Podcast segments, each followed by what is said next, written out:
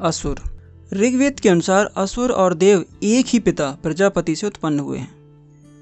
दोनों ही एक ही स्थान में रहते हैं।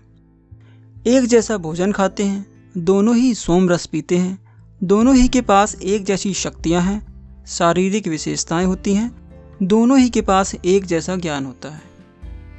एक चीज़ जो असुरों और सुरों को अलग अलग करती है, वह है इनकी इच्छा शक्ति।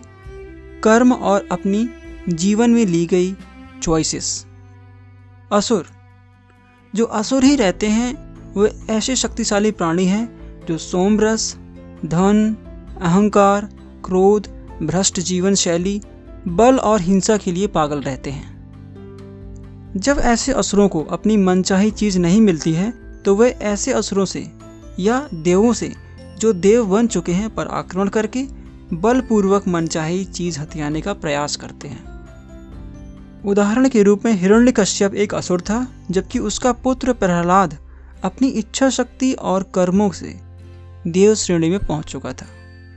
एक दूसरी कहानी जो देवों और असुरों में अंतर स्पष्ट करती है, वो ये है कि एक बार देव और असुर प्रजापति के पास आत्म को समझने के लिए गए। उन्होंने पूछा कि आत्मा क्या है? और इसकी अनुभूति कैसे करें? प्रजापति ने जो पहला जवाब दिया, जिससे प्रसन्न होकर असुर वहाँ से चले गए। जबकि देव जो इंद्र के साथ आए थे, वे इतने भर से प्रसन्न नहीं थे, क्योंकि इंद्र को यह उत्तर पूर्णतया समझ में नहीं आया था, और उसमें कई कमियाँ थीं, जिससे इंद्र ने और प्रश्न किए। जो ये दर्शाता है कि बिना सोचे समझे किसी भी चीज़ को नहीं स्वीकारना चाहिए।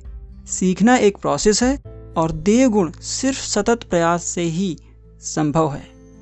जो सुरों यानी देवों और असुरों के बीच सिंबॉलिक डिफरेंस को प्रकट करता है।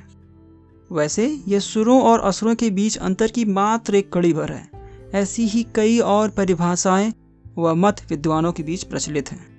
लेकिन हम सिर्फ़ यहीं तक सीमित रहेंगे। सुरों के गुरु बृहस्पति हैं और असुरों के गुरु शुक्र हैं। सुरों के इंजीनियर विश्वकर्मा हैं तो असुरों के मैदानव हैं।